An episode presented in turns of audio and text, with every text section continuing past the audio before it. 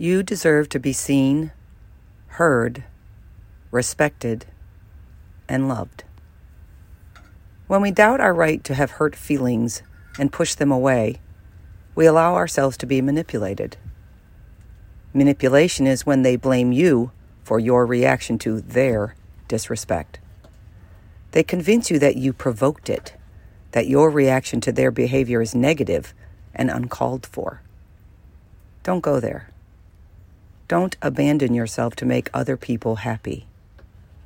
Of course, you need to own your contribution to the situation, but make sure you communicate that they need to own their behavior too. Otherwise, there can be no helpful resolution. Be heard and seen.